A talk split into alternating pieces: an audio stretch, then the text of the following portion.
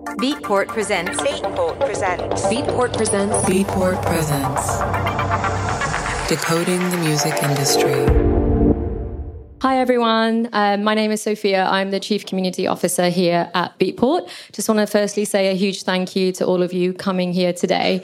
Um, this panel is in celebration of Black History Month. We have Misha, who will be hosting from Black Lives in Music. We have NikNak, Paris, and Toya joining this really important discussion to share their experiences in the music industry. So, a big thank you to all of them and enjoy the discussion. And at the end, we'll also have some time for some questions as well. Thank you.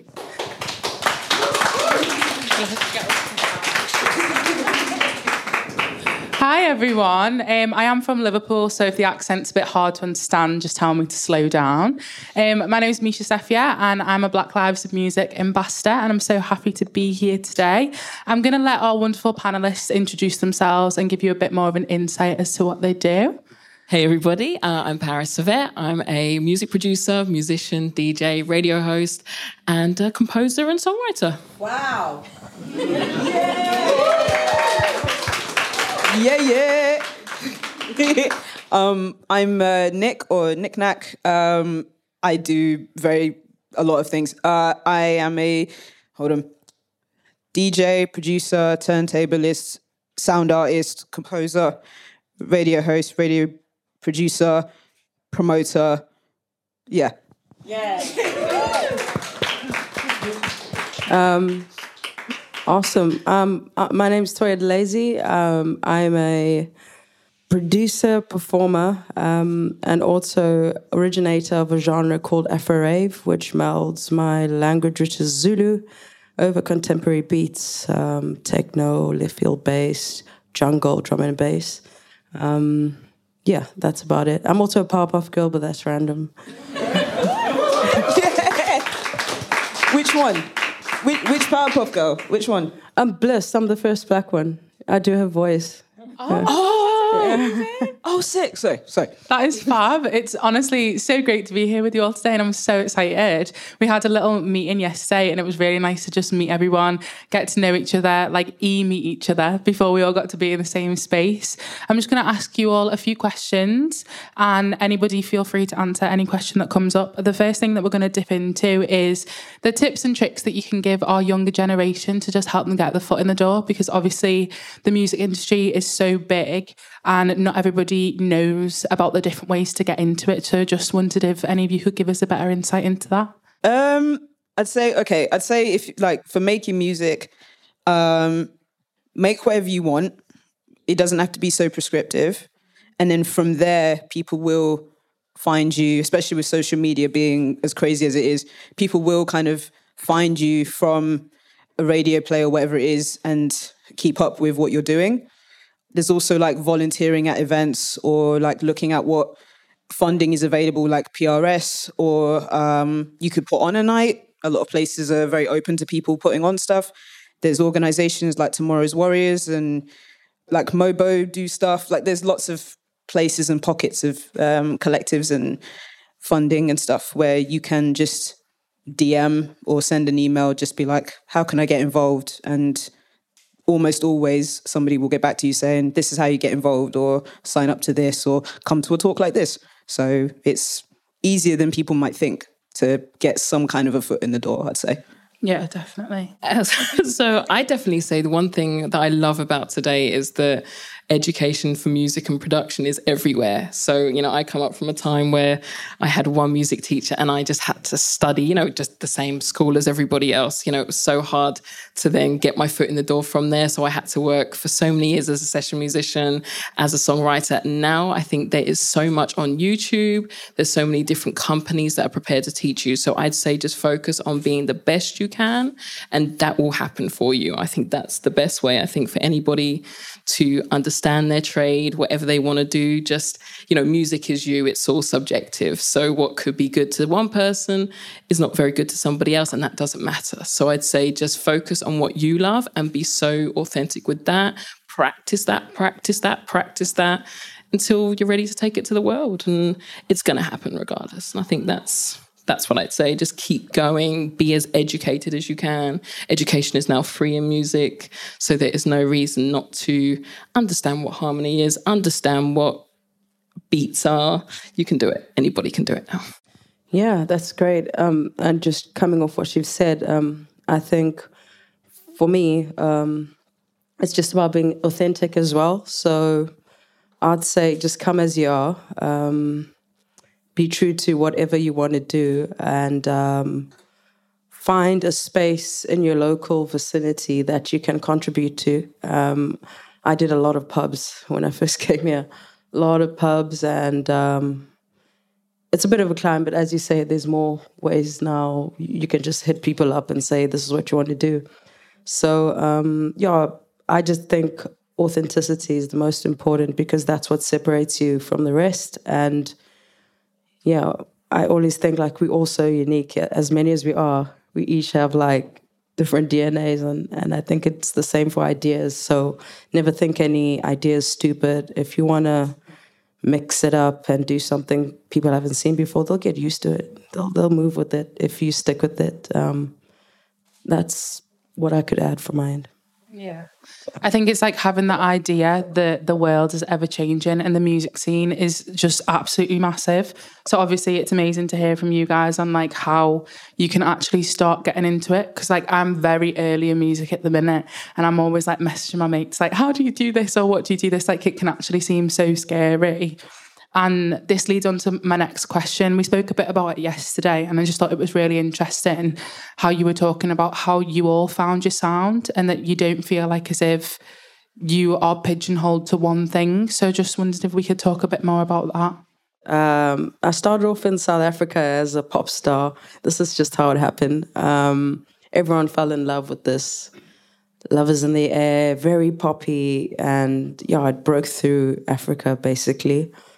And when I wanted to change, because I wanted, I was growing. I was not just this kid that was figuring out. I, I was growing. I was queer. There was more to my story that I wanted to share. Um, and that was actually difficult. But this is being South African. I don't know. You guys will share from your own experiences. But being in South Africa at the time, it was actually quite um, dangerous to to come out or tell your stories. I wasn't allowed to share that I had a girlfriend. Like it was really, really suppressive.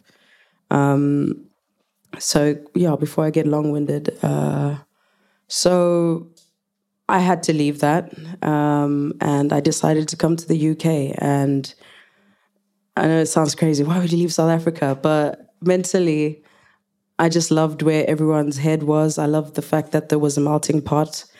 Um, and I thought, what can I contribute to the space already? I mean, I can speak English, but I'm not English. I'm a Zulu woman. Um, and I wanted to find a way where these worlds collide, and I, I had something to share. And that's what led me to Afro Rave. Um, and also, I found similarity in rave and Zulu indlamu because we also play with a lot of drums. And sometimes, I mean, we use drums for rituals, celebrations. There's a lot of singing and a lot of a lot of things. So lots of expression in my culture. Um, so I just resonated with rave when I got here. I mean, of course, this was crazy. Guys like partying till like seven in the morning. I'd never seen that before. And the music and the pace of it. And it just felt like a space where I could express. And um, I fell in love with it, and that's how Rave came to being.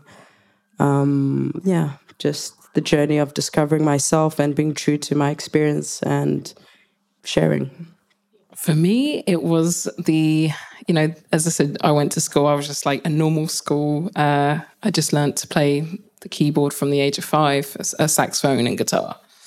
And at school, I was taught nothing but classical music. And at home, I had jazz funk, reggae, and Cuban jazz. Obviously, being Cuban Jamaican, that's all I had. So a brain that picks Debussy all day and goes home to jazz funk, who loves dance music, what does that create? So, um, but one thing I found that that a lot of people, even when I was young, said to me, "Your sound is a little bit unique," and so I found a lot of doors that wouldn't open for me necessarily, but those who could see the beauty in the sound just as an example, so uh, one one way I got my foot in the door was that I was bootlegging a lot of jazz records, so turning them into house records. You know, eighteen year old, and I actually leave the album up there, so it's called Electric Electronic Seduction Part One.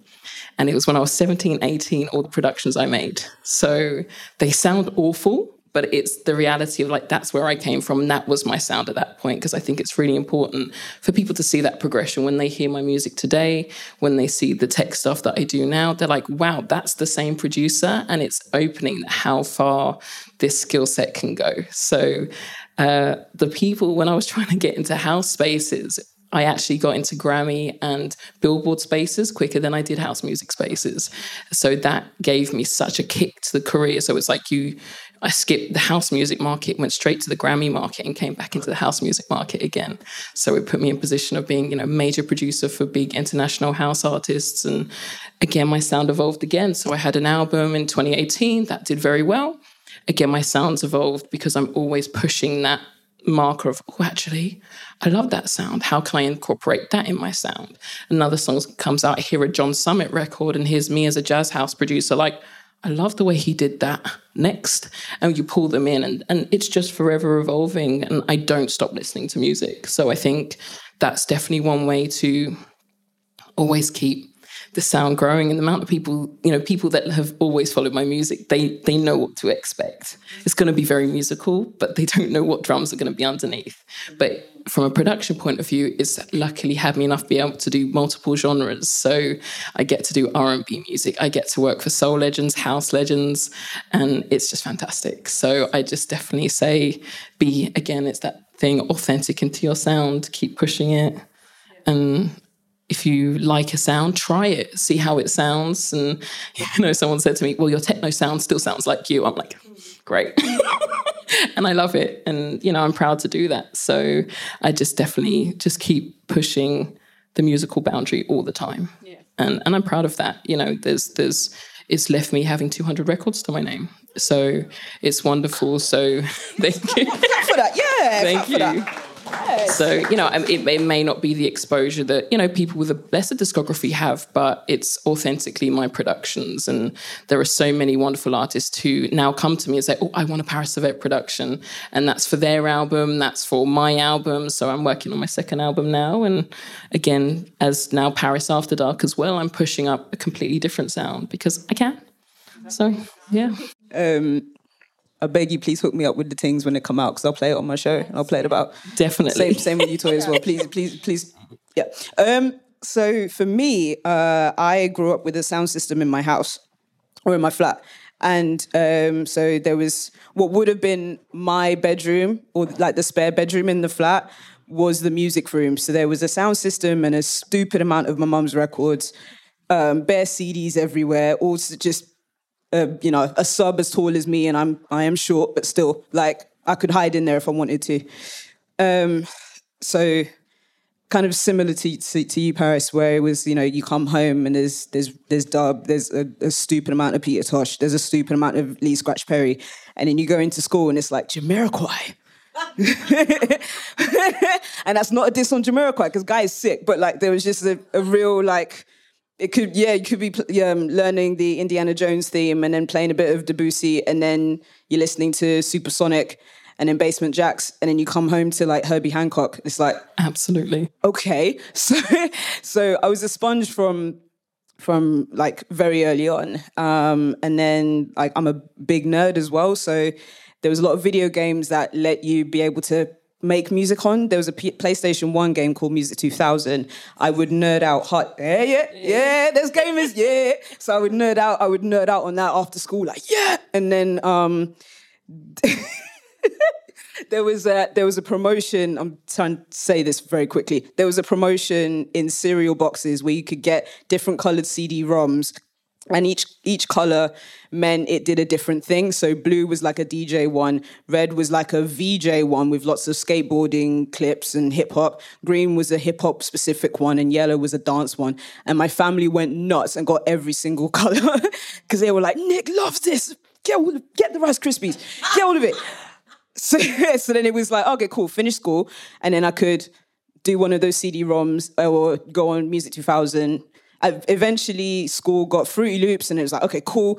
There's that sponge, sponge, sponge, um, and doing extracurricular activities and summer school bits and pieces here and there.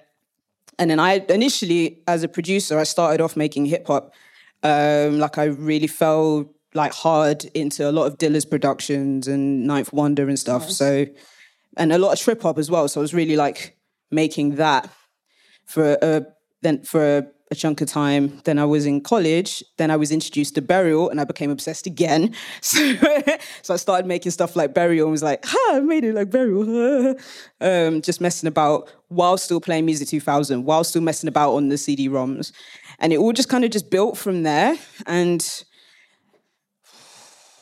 for a good chunk of time, I'd say maybe up until halfway through my undergrad, give or take, um, I was mainly known as a hip hop producer. And it got to a point where people were asking me, when's the next beat tape? When's the next beat tape? And I'm like, I don't know, because I don't want to make a beat tape. I just, I don't know what the next thing is. And I like not knowing what the next thing is. So I kind of took a break from producing. Uh, and around that time was when my DJ career kind of took off. And then in 2016, I moved to Leeds to do my master's. And I found myself being introduced to, kind of at the same time, but also not, introduced to uh, people like John Cage and Pierre Schaeffer. Uh, there's another turntablist called Shiva Feshareki. Um, there's lots of really experimental, weird stuff. and some kind of switch went on in my head of like, that's the thing. That's the thing right now. So I then found myself recording sounds, you know, just walking around with a with a microphone or recording stuff on my phone, taking that home, loading it into Logic or Serato and messing about with it on turntables. And I felt like this is way more expressive for me than making those beats that I've made previously enabled me to be, if that makes sense. Like I, could be more myself in this kind of a way now. So that was really interesting. But then also people were like, when's the next beat tape? Yo, you not made a beat tape in ages. Like, yeah, um, the more you ask me, the less likely I am to make one because it's not it's not for me anymore, it's for you. I want to make it for me and you, not just you. Cause it feels weird. so um so that was the whole thing at the time. And then uh basically my first album Bashi kind of came out of me realizing, no, I could actually just put together some warped sounds and put it out, and you know, that's a that's a project, that's an album. And those sounds were made up of sounds I recorded in Turkey, and I just messed about with turntables um, at a time when my mental health wasn't great. So it was like, well, that's a story there. And since then, people have like, people still, in fact, are like, oh, I listened to Bashi, that was great, or other projects that I've done since then. And it's like, well, thank you. And it's very ambient and weird. And it's that's a part of me as well. That's not to say that I won't ever go back into making beat based stuff, whether it's hip hop or whether it's something else entirely. It's just that right now my ideas come out like this. And that's fine. And you mentioned pigeonholing, having to say to people like, I am a DJ or I am a producer. I'm not a insert genre here DJ or producer. I can make a variety of things. Like I've done remixes for people. Sometimes it's jungle, sometimes it's like some next level ambient thing. It's like, I don't know, I'm a sponge. the ideas will come out how they come out. And that's a part of the fun. That keeps me guessing. And it's just nice to be able to shift and change where I'm at without having to feel like, oh, but you know me for this, so I should just be this.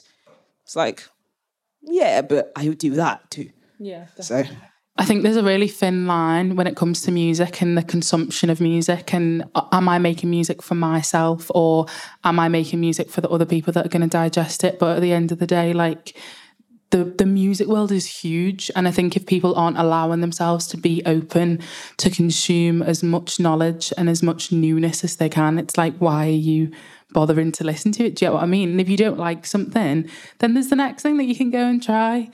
I was going to ask a different question, like leading on from the questions that you spoke about, but I feel like I need to ask this question because I think it can inspire other people when you hear about other people's inspirations. That felt like it was going to be more of a tongue twister, but it wasn't. It was all right coming out. So You smashed it, smashed it. Thank you, thank you. So I'm going to ask, what are your inspirations? What inspires you? Whether that be people, places, feelings.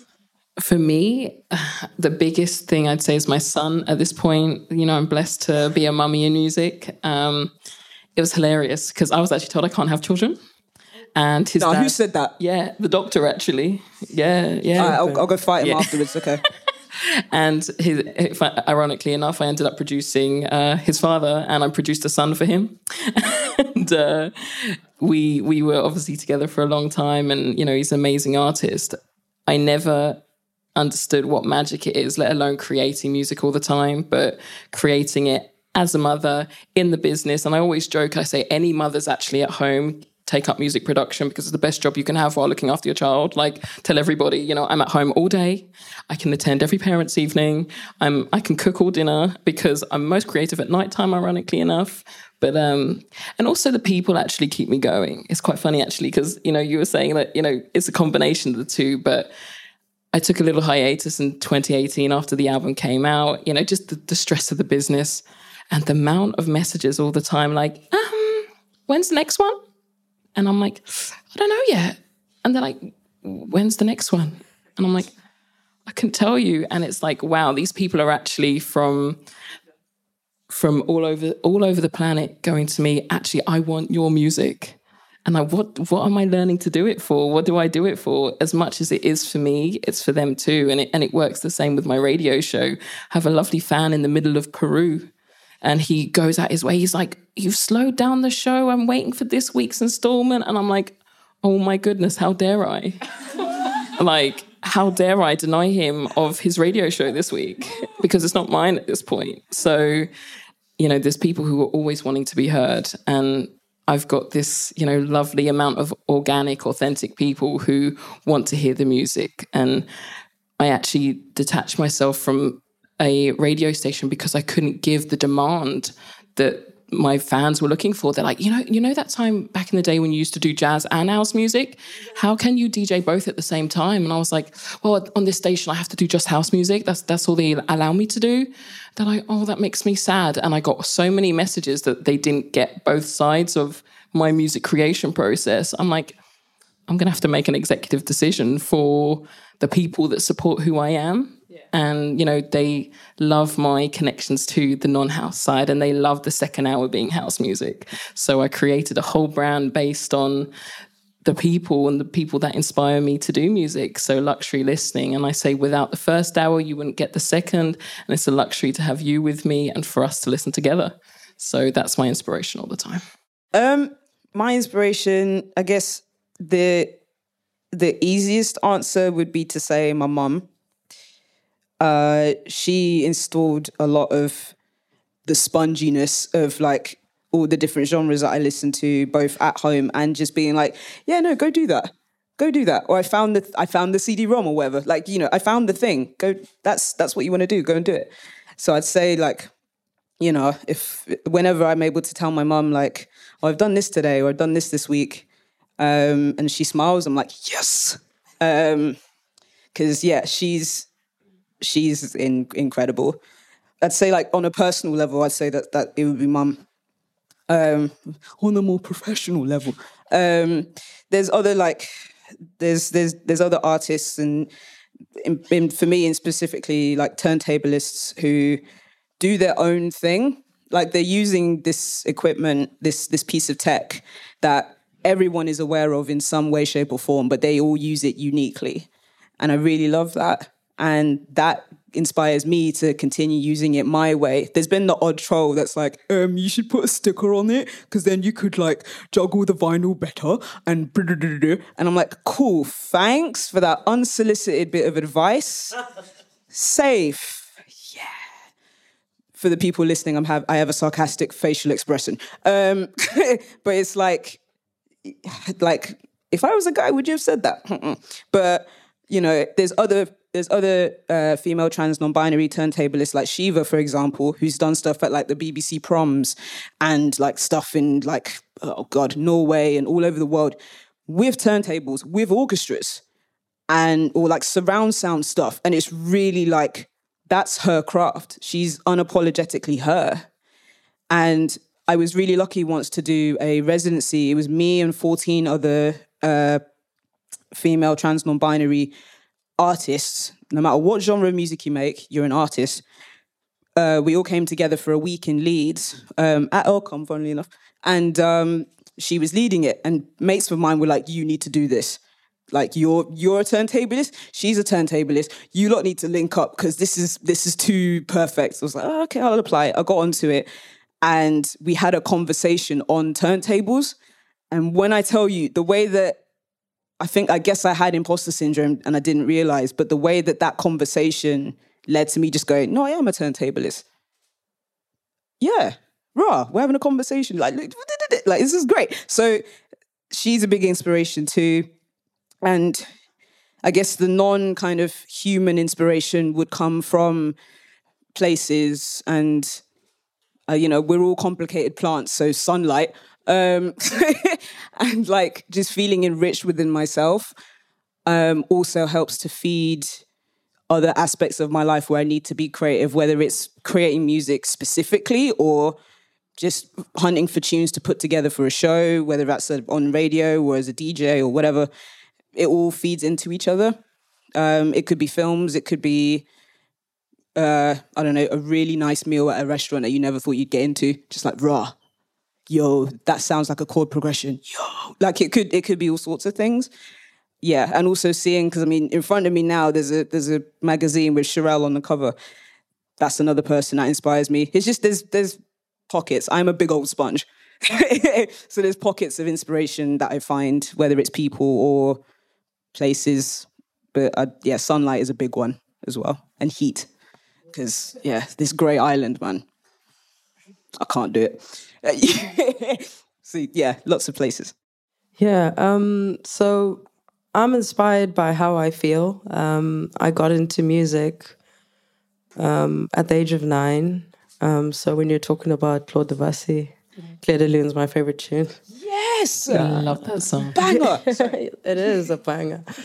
Um, so started off with that, and when I say it's about how it makes me feel, I just stuck with it because it made me feel good. It felt like a space of expression when making music or playing the keys. It was just that one thing I could do, which wasn't manipulated by any institution or policed to go in a certain way. And I've used music to deal with um, loss because um, I guess it's just my path. I've experienced loss from a very young age, um, losing parents, and and when those things happen to me, um, I'm so glad I found music because it just I found a way to express how I was feeling, and I couldn't have told anybody else. So I stuck with it. Um, and then I stuck with it even more when I realized I could do something that makes me feel so good and I could get paid. I mean, so I I really stuck with it then because I, I, couldn't do an office job. I just had to accept that. I mean, and there's nothing wrong with office jobs. I salute everyone that can. Just my concentration span is just, I don't know. It, it's just never worked out. We spoke about this. Um, um, then yeah so inspiration comes from feelings um, that's where i get my lyrics experiences um, and also just pushing the envelope because often people have tried in so many ways i don't know it's maybe it's because i'm black i don't know black women but like there's always been this expectancy of i needed to be a certain way whether it's royalty whether it's religion whether it's politics and I come from all these really heavy institutions. So I definitely, I'm not surprised that I became a raving Zulu mother of rave after, yeah. after all that stuff. Um, and it's all about expression because, yeah, um, there's something about speaking or whether it's a sound that communicates a certain feeling that is very liberating. Um, and yeah, I think that's what it's. It just it just gave me the freedom. Music's given me the freedom. People, sunshine, sunshine does it. I think where I'm from as well, um, being a Zulu, uh, the languages that I speak, just it's rare, you know. Um, also because the languages are dying. Um, we go to school, we educated in English. Um, somehow, measure of success is somehow dependent on um, the more you are English, you, the less you can be yourself. Um, so I wanted to find a world that allows me to be a Zulu woman, queer and all, and present. And I found that in rave and music and something creative. So yeah, that's my inspiration. I can get up and just be me, my way every day. Literally one of my favorite questions because every time I step into a room, into one of these panels and meet people like you guys, I'm just like, yes, like I can't even explain it. And like, I'm so happy that like things like this happen and we can have these conversations and you all express that you can live as yourselves and enjoy what you do. I think we've only got about 15 minutes left. So I'm going to ask one more question, which is actually crazy because when I was making the questions and I was like, yeah, I'll do like 15 questions. And they were like, no, you're not going to have time. I was like, I will, I won't. So I'm just going to ask because obviously you're all amazing. And I think that you should shout about it. And I want you to because I just want to know more. I'm like, can we not just sit here all night? Will that not just do for everyone? So, what is your biggest achievement? Okay. Uh, I am the first black turntablist to win an Oram Award. So, It's an Oram. What's an Oram award? for the recording, I'm pretending to bow while being seated. Um, so an Oram, the Oram Awards, um, there's an award basically that um, goes out to five female trans non-binary peoples um, working in electronic music, uh, doing just doing what they're doing. And uh, I I was one of the winners in 2020 and um, which I'm still like, wait, that happened? What? Okay. Uh, and when I said about you know making my mum smile and going, yes, that was a big like, yes, go on, my youth, hey, that was a big, that was a big like air horn, air horn moment. Um, so um, yeah, and I've been like shortlisted for a couple of other things as well, which is always like nice. So yeah, I'd say that's that's a that's a big one. Yeah. For me, I would say um, being the very first black woman to get listed in the top 100 producers of the year. Come on, hey, hey, hey. Yeah, I came at number 19. Yeah, so I was like, well, what do you know? Go, go me. I, you know, it was it it, it was a, a beautiful achievement, and uh, ha- had a number one album, and the album was number one for five weeks. So in this in this day and age, it was like uh, the Arts Council said that we love to fund your album as a innovation project because there are so few female producers mixing, cla- you know, classic jazz music with dance music, and of course, no one realized the magnitude that was going to have at the time. So um, because I didn't have a team. I don't have a team as of yet. So I produced videos for every record. And again, this is where I'm going to shout out my mum and dad at the back. um, through this whole process, in the 19 years I've produ- been producing music since I was five, like all my life, they've really said, you know, you can do this, right? And I've been like, I can't do it. I don't have this team and I don't have that team. I'm the most anxious character ever. So they're like, um, you know that computer you don't leave, use it. And, you know, so my dad was really technical and my mum's the kind of, um, no, I think you can. Yes, you can. So we've got Mr. Technical Brain and Miss Pusher. Uh, she is. She, I think she could give Kris Kardashian a run for her money, to be honest with you.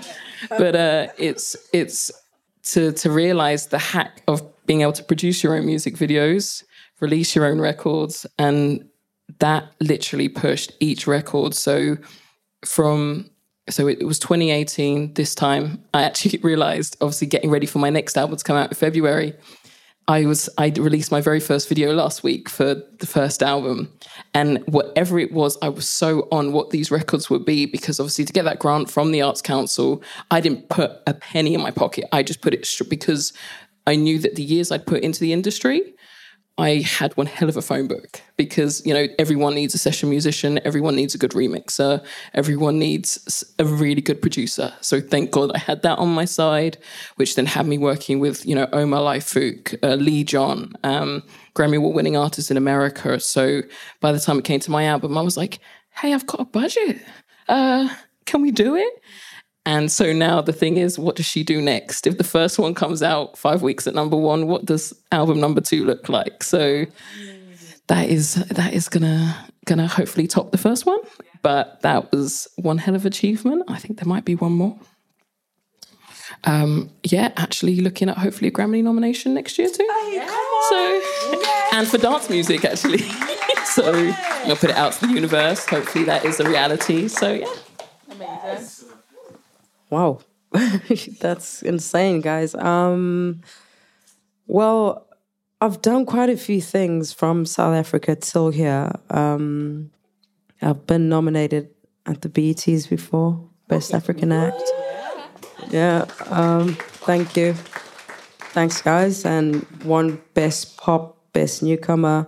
But I think I want to focus on the fact that after leaving a label, um, and deciding to crazily do my own thing in spite of all the all the barriers that, that were already in the way. Um, I'm really proud of myself for for trusting the journey, trusting the vision, um, leaving home everything I knew, coming to the UK, um, creating a, a genre. Um, um and finding a way to communicate with with other people, you know, through music. Uh, I think that was big for me because it's it's really hard being indie, and when you come from the lofty sponginess of being signed and everyone doing everything for you, it's quite cold on the independent side. But um, I love that I've learned so many things which are important um, if you want to run your own label. So learning right now I'm learning my marketing and stuff like that, online marketing, because oh my God, TikTok's not leaving us alone, man. So yeah, so there's that. Um, my EP Sheesh got nominated um, at this year's Music Production Awards uh, as Best Newcomer. Yeah. Um, yeah, there's a lot of things that, that have happened. I just can't think of them right now. I'm just happy to be here doing what I love, really. Thank you. Honestly, my cheeks are sore. I've been sat here like this the whole time. Honestly, you're all amazing, and I'm so grateful to have been able to have have had this conversation. And I'm so happy that conversations like this are happening and are going to continue to happen, not just in Black History Month. I think that everybody deserves to be celebrated all the time, and yeah, I'm just so happy. I'm fully aware that there's so many other questions that I could have asked that I wanted to ask, but I'm going to open up the questions to our audience now and ask if anybody has anything that they'd like to say. So I just want to say your stories are really inspirational, um, and for those people just like get, getting into it. Um, have you got any other advice on like um, resources, initiatives that they might find useful? I know you mentioned a couple. I think yeah, it'd be great to just focus on them so people can take action. So, of course, we've got, um, I definitely say there is so much education with, you know, Loopcloud. Um, now you've got Producer Tech, which is a website. You've got, uh, oh, gosh, I can't even think of them all. The sounds.com. There are so many different portals to to learn education that it to sorry to learn education to learn music education. It's just endless. So um, I think there's even if you look on the Beatport website, there is we've got links into uh, as I said, loopcloud.com. Uh, there's also a DJ training school on there. It's really really good. So there is just so much on the internet for you to check out and see. And also, I'd say teach yourself on every uh, DAW digital audio workface workstation.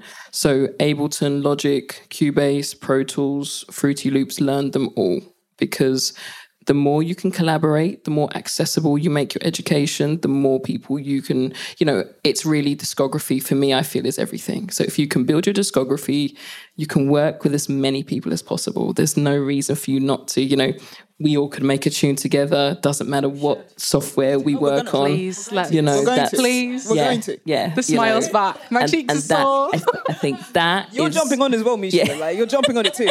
Yeah, let's go. Let's go. you know that is what that's what i'd say look into just make sure you know every workstation there is free information for ableton there's free information for cubase pro tools fruity loops what else is there logic learn them all and then master them all cubase yeah cubase is my one that's my baby oh, oh yeah yeah but that's what I'd say. Just learn them all and study your music. Listen to music all the time. You know, from I think, you know, we were just talking about how we never plan a DJ set, but I think you can never have enough tools in your arsenal. So always have the you know the best songs you can find. So that's one thing that I'm a real big music buyer. Even though I get sent so much music, I love to go. Actually, I, I, find my resources quicker going, yeah, just scanning all the time, just finding finding that sound. So then I've constantly got that new energy I'm putting out in my DJ sets. So then there's it's never a surprise. You're always ready. Um, there is a so I'm based in I'm based in Leeds, though I am a Londoner, like through and through. But I'm based in Leeds, and there's an organisation there called Music Local, um, where they basically will list like all of the up and coming like funding pots and the deadlines and what you would need to do. They also post like music jobs as well that are going out. Um, and they have an initiative called Launchpad, which you apply whether you want to be a music manager or a promoter or you're a producer or whatever. You apply, and if you get onto it, they can support you with whatever it is that you want to do. Um, so there's initiatives like that, even though, yes, that's Leeds based and kind of looking after Yorkshire to, to the most part. There's nothing wrong with somebody being like from London or wherever shouting them and just being like, could I just uh, have a quick chat about this particular thing? And similarly, you know, there are, there are, um, organizations and collectives that are doing things in London, in just the south of England in general, that people could tap into as well. Um, obviously, there's PRS funding. Uh, there's help musicians. There's like sound, sound and music. There is uh, there's sound generator. There is Arts Council funding, which you mentioned. Congrats, by the way. Um, there's there's lots of places, um, collectives. If you play instruments or if you just want to kind of just get involved with somebody, there's like Jazz Refreshed. There is Tomorrow's Warriors. Um, there's just there's loads and like like I say, you know, there's no harm in just shooting somebody a DM being like, how can I do this or can I volunteer at an event or something. it's very easy to just do that now. Um, and in most cases, it's like, yeah, sure, or send us an email instead because we don't answer DMs. Like, okay, cool, and then you send an email instead. So it's it's very easy to do. Um, and yeah, the education part, like you know, I'm I'm neurodivergent, so like notation and things, it's like I the everything is moving. I don't understand, but there's other sources like YouTube or wherever that you can at least take a bit of inspiration from and kind of go, okay, how can I apply that to how I want to express myself musically and do that? And yeah, that's a whole other conversation, neurodivergence in music. but there's a lot of resources basically. Um, yeah. Can I just also add, actually, as well? There's, you know, to your point of um, opportunities, check out Label Radar too, because I really came up. So I actually won a Robert Glasper remix uh, competition back in the day. And again, blooming remixes, remix competitions are everything. And Yeah. even now, at the amount of tunes I have, I'm always on Label Radar. Like I blo- blooming love it. I do it under a different name. I'm like, yes, let's let's go. I just love it because it's just I love doing it. Like, why not try and get a set at Tomorrowland? I want a set at Tomorrowland. so yeah, do check that out too. I think you guys nailed it. I honestly am like blank right now. Real talk. But I'd say, okay, one thing, go if you're going to a lot of venues and you see somebody that you dig, if they're not really if they're okay with meeting people, just go up to them as well. I did a lot of that. Um, yeah, I did I did a lot of that. I'll try even jump on sets, you know, when you think like you can like rap and stuff, but, and you're waved. But yeah, people people are, have been really kind. So just jumping onto sets. I mean, not jumping onto sets, meeting people after their sets and talking to them. That's what I found worked a lot. Thank you so much to you all. Can we get a round, a round of applause for our amazing panelists? Beatport presents. Beatport presents. Beatport presents. Beatport presents. Decoding the music industry.